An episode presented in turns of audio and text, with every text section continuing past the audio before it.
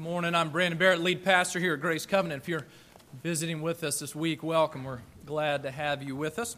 We're in a series on the book of Revelation, actually looking at the first three chapters of Revelation and the seven letters that Jesus sent to the seven churches of Asia Minor in what is now modern day Turkey. And these letters, in each of these, Jesus addresses his church and talks about what, what, what is good and what is strong as appropriate, and also what is in need of change. And we look at these letters because they tell us much about what it means to be the church, what it means for us to be the church. And this morning we come to the letter to the church in Sardis. This is chapter 3 of Revelation, verses 1 through 6. You'll find that on page 1029 if you're using one of the Pew Bibles, or if you have another one, it's in the last book of your Bible. Let me pray for us, and we'll dive right in. Let's pray. Father God, we come to you this morning, um, and, and here we come to you opening your word, which you say is your word, and by it you mean to speak to us. So would you do that? Would you open our ears and open our hearts that we might hear you and really be changed? Would you meet us where we need to be met? We ask this in the name of our Savior Jesus. Amen. Revelation chapter 3, verses 1 through 6. to the angel of the church in Sardis, write the words of him who has the seven spirits of God and the seven stars. I know your works. You have the reputation of being alive, but you are dead. Wake up and strengthen what remains and is about to die, for I have not found your works complete in the sight of my God. Remember then what you received and heard, keep it and repent. If you will not wake up, I will come like a thief, and you will not know at what hour I will come against you. Yet you have still a few names in Sardis, people who have not soiled their garments. They will walk with me in white, for they are worthy. The one who conquers will be clothed thus in white garments, and I will never blot out his name out of the book of life. I will confess his name before my Father and before his angels. He who has an ear, let him hear what the Spirit says to the churches. This is the word of the Lord. It's given to us for our good and for his glory. in, uh, in 2006, um, the PBS show Antique, Antique Roadshow, some of you will have seen, they went to Honolulu, Hawaii. Great assignment. And uh, they opened their doors, if you've seen the show, for people in the area to come and bring in all the junk out of their attic that they wonder if it's always wondered if it was worth anything. And they bring it in, they have professional appraisers tell them what it's actually worth. And one of the guys who came in on this particular date was a, a guy named Kevin. He walks in and he comes in with a linen napkin. And uh, on this napkin are, uh, are written, kind of drawn the, the kind of just the Vegas outline of three butterflies and a signature that says Andy Warhol down at the bottom. And he tells the story. He says, uh, a number of years ago, a friend of mine who's an artist uh, needed 1500 bucks, and so he gave me this as collateral for the loan and he never repaid the loan, so he still had the napkin. Uh, and his friend told him this story. He said that this belonged, I don't know how the friend got it, but he said, you know, this came from a, a 1983 dinner party that was hosted by Diane Vreeland, who was a fashion columnist and editor, and she was a friend of Andy Warhol. So she hosted this party, and Andy Warhol reputedly uh, made this little drawing in, at the party, and somehow this guy had gotten uh, a hold of it. And so the, the art appraiser here for Antique Roadshow, she said, okay, if, if this is genuine, then it could bring anywhere from twenty to thirty thousand dollars at auction, which is not a bad return on a fifteen hundred dollar loan. Um, but she said, you know, but if it if it's not, then this is worth about 50 bucks and you got a great story. Uh, and, and she said, but, but here's the thing I can't actually tell you if it's the real thing or not. She said, in fact, there's only one place that can. There is an Andy Warhol Foundation in New York City, and they have an authentication board that meets three times a year. She said, anytime a new work appears that is reputed, reputedly done by Andy Warhol, until they review it and put their stamp of approval on it, all you've got to dinner napkin. And so if they don't say it's real, that's what all the auction houses look to for authentication, and, it, and it, it's not worth anything to you. So uh, Kevin gets uh, this story, and he finds out what he needs to do to find out if this is real, because that is the issue for this guy Kevin, it? You know, is this napkin is it is it real? Is it genuine? Is it the real thing? Is it a real Warhol? Well, that's uh, actually the same issue that comes up in our passage this morning this idea of whether or not something is real and genuine. And Jesus is bringing up this issue with this church in Sardis to ask them this question Are you a real church? Are you a genuine church? Are you what you claim to be? And so, our, our point this morning from this passage is simply that we are called to be a genuine church. And so, to see that, we're going to look at three things the loss of a genuine church, the mark of a genuine church, and the recovery of a genuine church. Okay, first, the loss of a genuine church. Each of these seven letters written to these seven churches, um, you know, is addressed to their specific conditions, but also addressed uh, as a part of Scripture to all of us as Christ Church, the bigger church. But in these seven letters, all but two of them have something which, in which Jesus commends the congregation for their faithful service. Okay, so five out of the seven have those. There are two letters that have no commendation at all, and this is one of them. Jesus launches directly into his critique of them. Look what he says in verse 1. He says, I know your works Verse 2 they are incomplete in God's sight. Okay, that's what he comes firing over their bow. I know your works, and they are incomplete. And for many of us, maybe when you hear that word works, it, it, it, sparks some thoughts like, well, you know, I thought we were saved apart from our works, apart from any good thing that we can do. And, and Scripture certainly teaches that. The way Jesus in this letter is using the word works is the same way uh, that, that Jesus often speaks, and other writers of Scripture speak about this very same idea using a metaphor, the metaphor of fruit, when Jesus talks about living a fruitful life.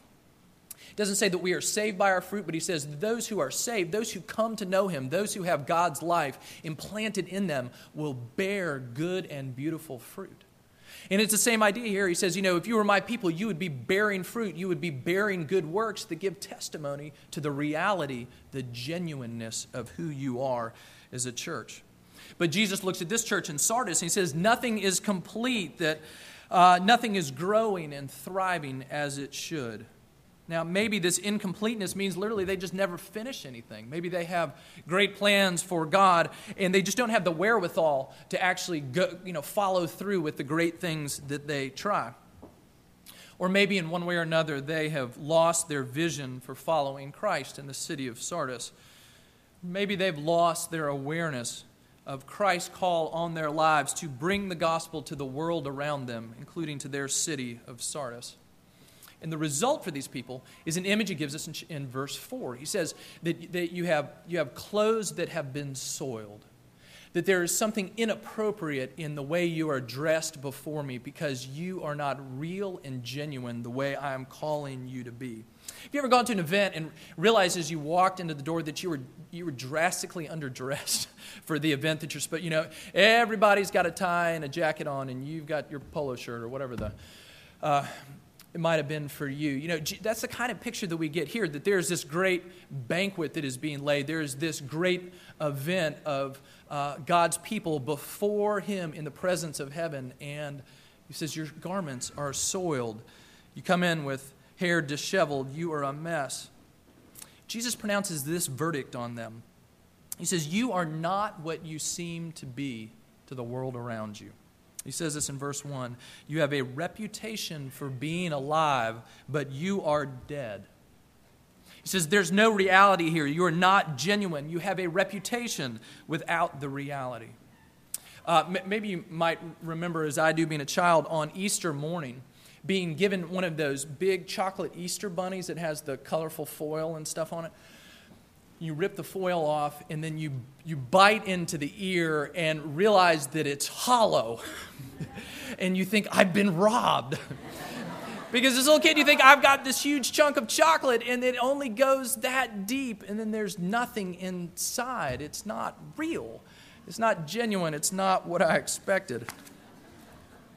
And the church is a big chocolate bunny. Um,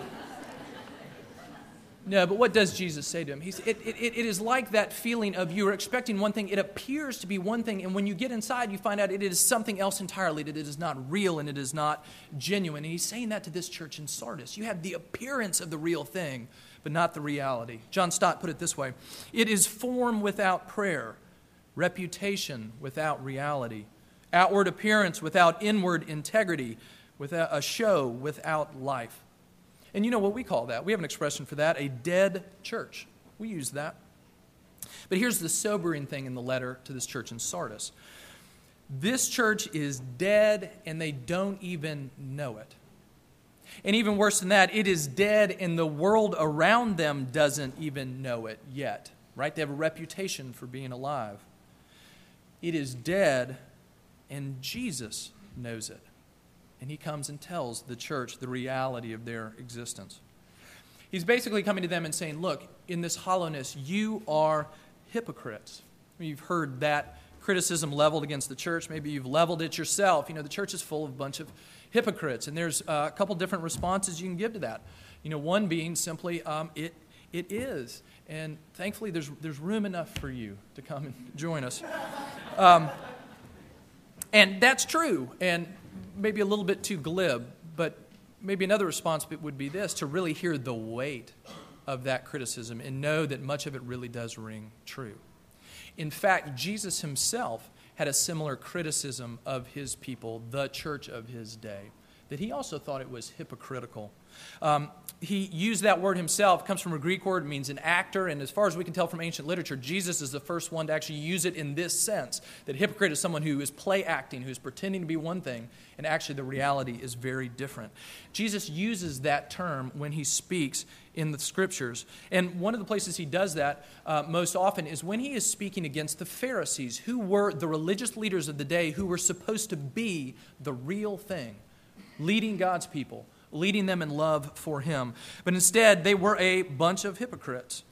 He uh, uses this in Matthew 23, for example, in a, in a long dialogue or monologue, really, against the Pharisees. And six times in that monologue, he calls them hypocrites. Here's just one little snippet of it.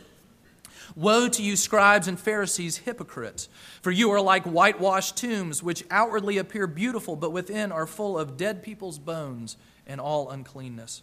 So you also outwardly appear righteous to others, but within you are full of hypocrisy and lawlessness. He says to the Pharisees, You are hypocrites.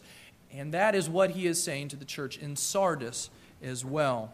He's leveling the same criticism at them, to these Christians who have become hypocrites, who no longer have a genuine church, no longer have a genuine faith. The loss of a genuine church. He says their works are incomplete. So, why? What works are they that are incomplete? Why the soiled clothes? What is it that they have compromised in their genuineness? In what way are they dead even though they appear to be alive? Notice that Jesus actually doesn't specifically say here. Now, he does in other letters. He mentions very specific things. Uh, here, he doesn't say, You tolerate that woman Jezebel, as he did last week to Thyatira. Or he doesn't say, you know, you eat food sacrificed to idols, or you have some who follow the Nicolaitans. Instead, he leaves it somewhat ambiguous. And it invites us, I think, to ask this uh, really foundational question. And this is the second point What is the mark of a genuine church? What does really make a church a, the real thing, a real, genuine church in God's sight? And different people have tried to answer this in different ways. Um, some of you I know are familiar with a pastor named Mark Dever who wrote a book, a helpful book called Nine Marks of a Healthy Church. And let, let me just read these to you quickly. Here are the nine marks, he says, of a healthy church expositional preaching, biblical theology, a biblical understanding of the good news, a biblical understanding of conversion, biblical understanding of evangelism, biblical church membership, biblical church discipline, biblical discipleship and growth, biblical church leadership. All helpful things. Uh, the ancient church uh, look to four specific things as the mark of a genuine church. And these go back as far as the Nicene Creed. And those four, four marks are these that the church is one, that it is holy, that it is Catholic in the sense of being universal, and that it, it is apostolic, that it holds to the teaching of the apostles. After them, the reformers uh, took those four, four marks and, and, they called them attributes of the church instead and held on to them. But they said, here are the three marks of the church the true preaching of the gospel, the right administration of the sacraments, and the exercise of church discipline. Okay, why, why, the history lesson? Simply to say this that from the very beginning, this is a question the church has wrestled with. What does it mean to be real and genuine? And you can see how important that question is because Jesus is talking to this church and saying, You are not genuine. You are dead. You're on the verge of disappearing. And so this question matters. Well, let me uh, give us uh, just a working definition for the mark of a true, uh, true church this morning. One way of looking at it, a biblical summation of what makes a true church, and I would say that it's simply this it's love. That's what makes a true church. Jesus put it this way when somebody said, Can you sum up the law for us? He said this. He said, Yeah, you can you are to love the Lord your God with all your heart and your mind and your soul and your strength. And you're to love your neighbor as yourself.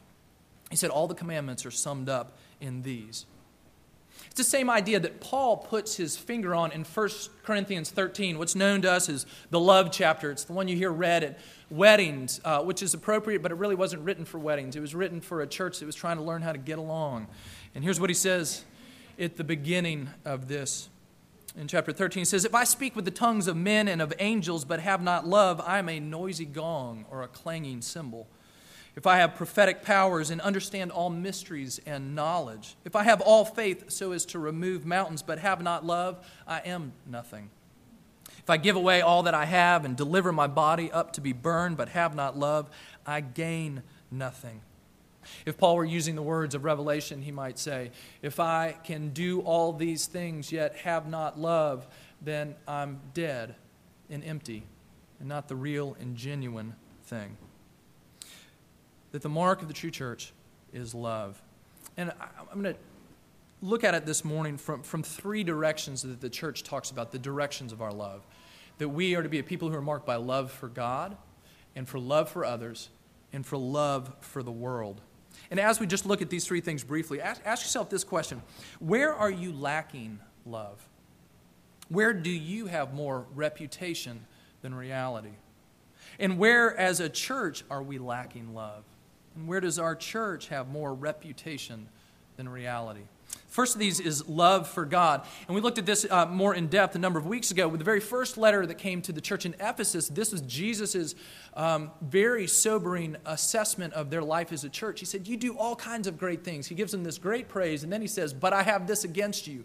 You have lost your first love says to them, You are so busy doing these things, but you have lost what is foundational a response of love to me, a response of love that is brought out by my love for you. You have lost your first love.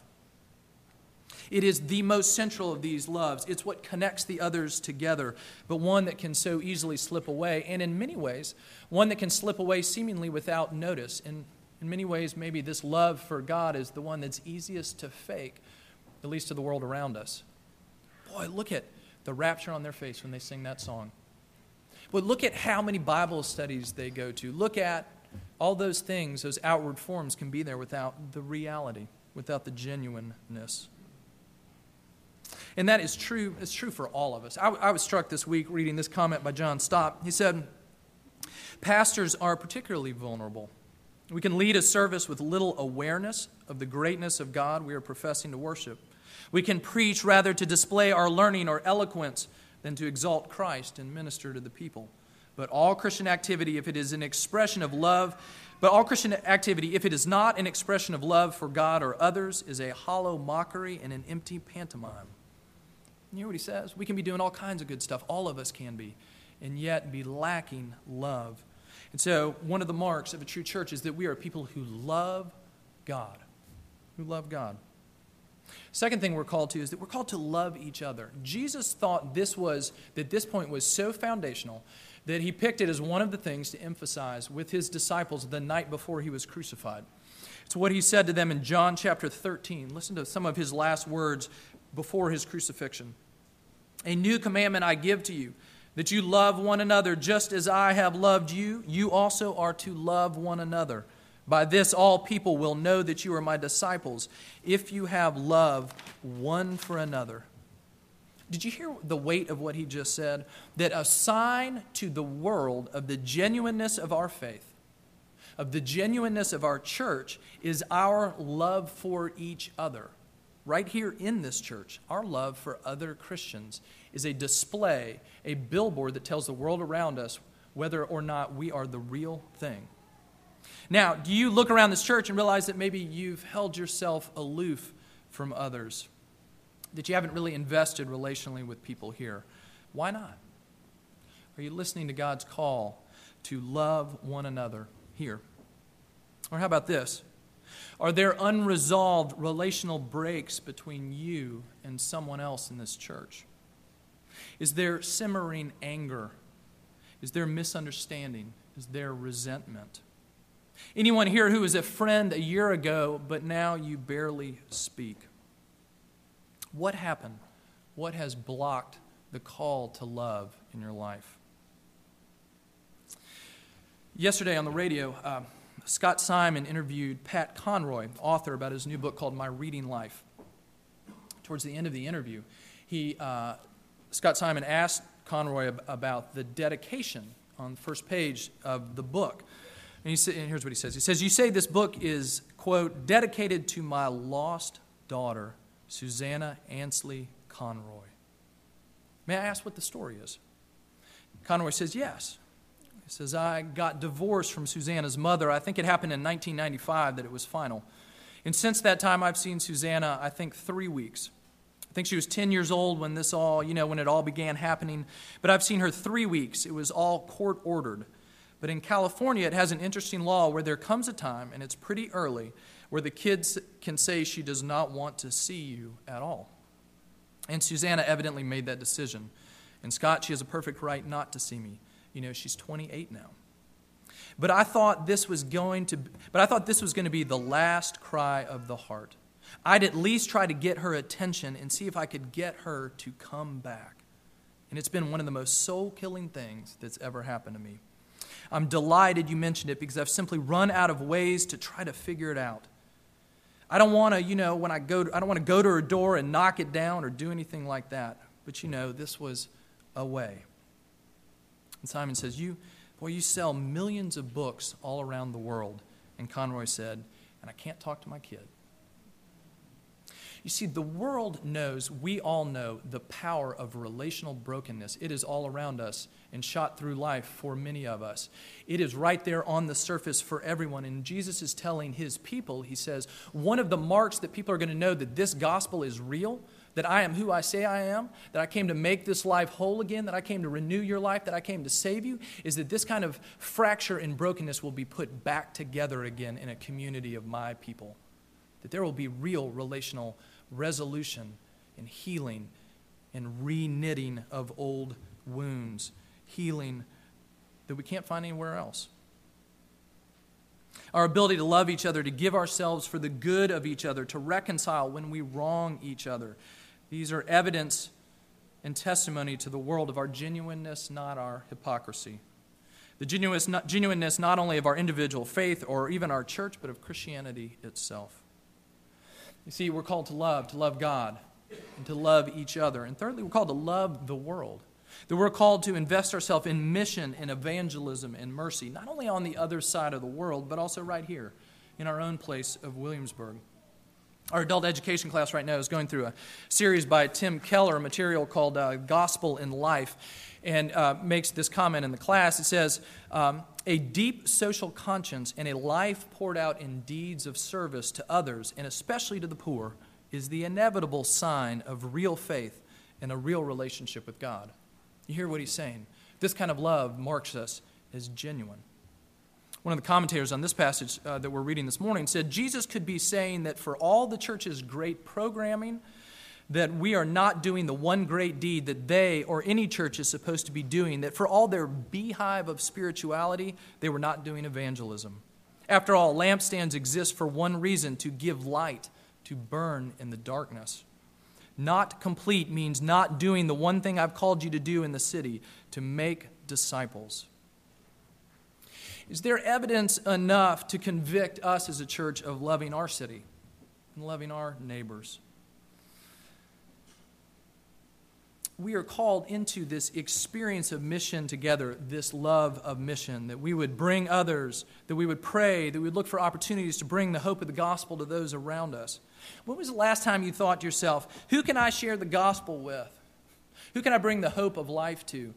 Who could I invite possibly to come be a part of our small group that they might get to know a group of Christians and see love lived out? Who, who do I know that might actually be able to come to a service at our church and that that would actually be something that would open their ears and their eyes? Are you praying for this? Are you praying for conversations with non believers? When Elizabeth and I were, uh, prior to coming to Williamsburg, we were in Philadelphia and we were uh, members of a church plant and there at the very beginning of this church, if you've ever been a part of planning a church, you know that mission is front and center. That your church doesn't exist yet, and you want to see the gospel go out and change people's lives and actually build a church. And so we were very much praying and had our eyes open. I remember the experience of walking around the streets of this one area of Philadelphia that, where this church was going to be planted with one of the guys who was one of the pastors and this guy was remarkable. We were walking through the street, and this is no exaggeration, and pe- random people would just like walk out of storefronts and buildings and come and start talking to him, people that he didn't know.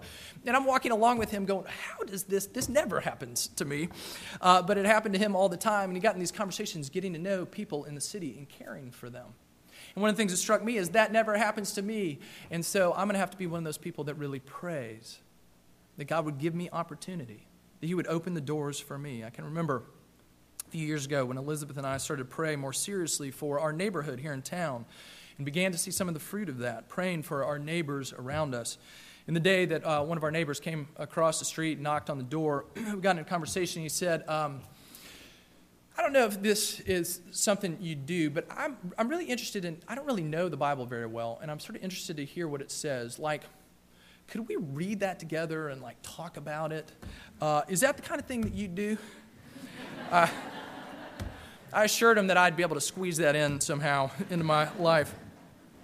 But I, we saw that once we began to pray, once we began to pray, that we would see God's work around us. See, we're called to love. And what happens when we don't love God with all that we have, when we don't love each other, when we don't love the world? What is the hope for us then? Point three the recovery of a genuine church. What do we do to recover this? To regain it, or maybe gain it for the first time. Passage has a number of imperatives here, things that it tells us to do, and let me kind of sum those up in three. Jesus here tells us to revive, remember, and repent. To revive, remember, and repent. And as we look at each of these three things, let's apply them to one of those three areas of love. Let's, let's take them and, and run this area of love for the world around us in mission. Let's, let's run that through this grid here of revive, remember, and repent. Verse 2 revive. He says, Wake up and strengthen what remains and is about to die. Better translation of wake up would really be something like this be watchful. And that would have um, resonated for the people in Sardis because in their city it was renowned from ancient times as being a nearly impregnable city. It was perched up on this craggy mountain. It was, you know, hundreds of feet up in the air. There was a, a gate that guarded the entrance into the city. In the back side of the city was this sheer cliff coming down, again, hundreds of feet protecting them from the valley below. And so the people over time gradually uh, had this sense of, you know, we're, we're never going to be taken. And twice in ancient history prior to this time, they actually were taken by besieging armies that sent a handful of guys around the back of the mountain where nobody was watching who slowly and arduously climbed up this cliff face, snuck into the city, and opened the gates that the armies might come in. They were a city that had lost its watchfulness. So when Jesus says to Sardis, be watchful, they would have known what he meant. Uh, Tim Keller, in a sermon on this passage, said this Every church is always in one of three places. Every church is always either asleep or falling asleep or having just been roused again.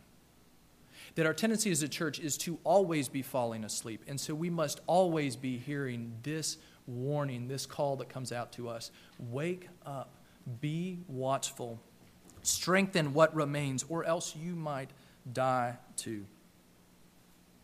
So, what does it mean for us to wake up and be watchful? Where is God at work in Williamsburg and calling us to be a part of what He wants to do here in this city? Where are those places? You know, you thought you moved here uh, for a few years just to get an education and a degree from William and Mary. You thought you moved here for a nice place to retire and a choice of good golf courses. You thought you moved here for a good place to raise your kid and a slower pace of life.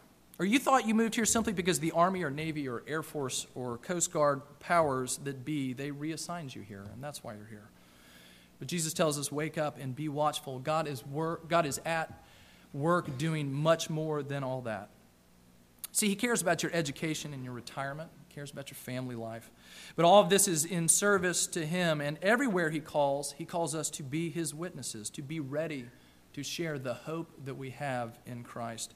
Where He calls us to have our eyes open and our prayers focused on sharing the goodness of Jesus with people here in Williamsburg, at William and Mary, in our neighborhoods, in Newport News, in Yorktown, and all the areas around here. Around here. And you see, watchful uh, followers of Jesus are those who are vigilant and serious about what it means to love the world, to love the lost like Jesus did. Jesus loved the lost joyfully, but seriously and with vigilance, so much so it brought him to the cross. And watchful followers of Jesus have a godly discontentment when they don't see opportunities to take the treasure that they've been given in Jesus and show it to their neighbors and their coworkers, to the other parents in their children's class when they are not experiencing the mission of God. So he tells us to, to wake up, to be strengthened, to awaken what remains and is about to die. And maybe you're thinking, look, my faith just isn't strong enough to share with somebody else. Maybe if God ever gives me more faith, I'll be in a place to share the love of Jesus with others. Or maybe uh, at some point in life when I have more free time, or when my kids are a little bit older and don't take up so much of my attention, or when I'm not traveling so much, but maybe you've gotten it wrong. Maybe sometimes I get it wrong. Maybe the way to strengthen what remains and is about to die isn't to step back until you so hopefully someday have more faith, but to step forward and share what you do have in Jesus. Trust Jesus and watch him take the mustard seed of your faith and grow it into a tree that gives shade and rest to the people of Williamsburg around us. That through us they might come to know Jesus for themselves. Because maybe this, maybe weak faith, like weak muscles, needs to be exercised rather than pampered. He says to revive. Secondly, verse 3 he says to remember. Remember what you have received and heard and keep it. To each of these letters, in each of them, he brings us back to this gospel picture, this gospel hope that is our fuel. When he talks in previous letters about Jesus being the true manna that we are given, the, the name on the white stone. In each of these, he brings in these images to show us the goodness and beauty of Christ that is to be the thing that upholds us. So, what images get emphasized in this letter? What have we heard and received, and what are we called to keep? Well, first, simply the gospel. Verse 5 you know, talks about the, the one who conquers being clothed in white garments. Verse 4, it says, These people will walk with Christ. It says they will be worthy to walk with him. What kind of worthiness is he talking about? Not the worthiness of you have finally done it right, you've kept your life good and clean, and now you can walk with Jesus. Instead, the worthiness that comes to Christ and says, I must find my worthiness in you. I must find my cleanness in you. He uses this image, this picture of people dressed in this spotless white. Well, later on in Revelation in chapter 7, he says, Those who have these white robes are those that have come and washed their robes in the blood of the Lamb, who have been forgiven, who have been healed. They are the ones who, walk, who will walk with him in white. And Jesus says to those who do that, He says, I will confess your name before the Father. And we have to hear that when Jesus speaks this to the church in Sardis, he is speaking this to us too. He says, What is the strength that is going to give you to revive and to repent, to remember? What is it going to be? It is simply this that we hold on to the fact that these truths are spoken over us. What do we have to share with others? The very thing we remember ourselves that we have been washed in white, that we once were far off, we once were on uh, the wrong side of God, and we were brought home by Him, that we were given life by Jesus, that we were washed clean, that we might know Him and walk with Him. The only hope that we have to offer others is the hope that we must hang on to all the time ourselves, that we are clothed in white too. We've been washed clean by Jesus. It is there that we get this new suit of clothes, no longer soiled. It is good news for the soiled and the dirty. It's good news for us. And it is the good news that everyone you and I know needs to hear. So he says, first of all, what are you to remember? The gospel that comes and brings us this kind of real and true cleansing. But the second thing he says in this particular passage, the second thing he points us to that we are to remember is simply this that we have been given not only the message of salvation, but the agent of salvation, the one who brings it and applies it to our hearts, that we have been given the indwelling presence of the Holy Spirit in our lives. Where's that? Look in verse 1. He says, he speaks of this image of the seven, of the seven uh, spirits of God. And another way to translate the sevenfold Spirit of God. This is a picture of the Holy Spirit. Why seven? Well, because in Scripture, and you see it in sharp uh, relief in Revelation, seven is a number of completeness. You notice he's sending this letter to seven churches to represent the church, the universal church. And he says, for each of these seven churches who badly need God's presence, the seven spirits, the sevenfold spirit, the Holy Spirit that perfectly matches their need. He reminds us of the presence of the Holy Spirit in us. That the Holy Spirit is the one that comes and drives the message of the gospel home to our hearts. He is the one that comes and turns hearts of stone into hearts of flesh. He is the one who comes and does what we cannot do in our own power. Commentator put it this way Once individual disciples and congregations no longer live in the power of Jesus' Spirit, the forms may retain, but the inner reality will be gone. And we find ourselves attempting for God only what our human resources will allow. We no longer push ourselves out into the deep water where we are beyond our own resources. We settle for being comfortable and safe. And like the disciples in Sardis, we're no longer able to distinguish between the peace of well being and the peace of death. Christianity is a supernatural life that requires supernatural resources. What resource has God given us to be a part of this mission to the world to which He's called us, this love for the world around us? What is the resource He's given us? He's given us the message of the gospel and the person of the Holy Spirit to bring it alive. The one who has the power to actually change hearts. A number of years ago, when I first uh, came on staff as the campus minister at William and Mary with RUF, one of the things that, that so struck me in our training was this that it was hammered into us time and again that your presupposition when you step onto campus needs to be this God is at work here. Well before you ever showed up, God is at work.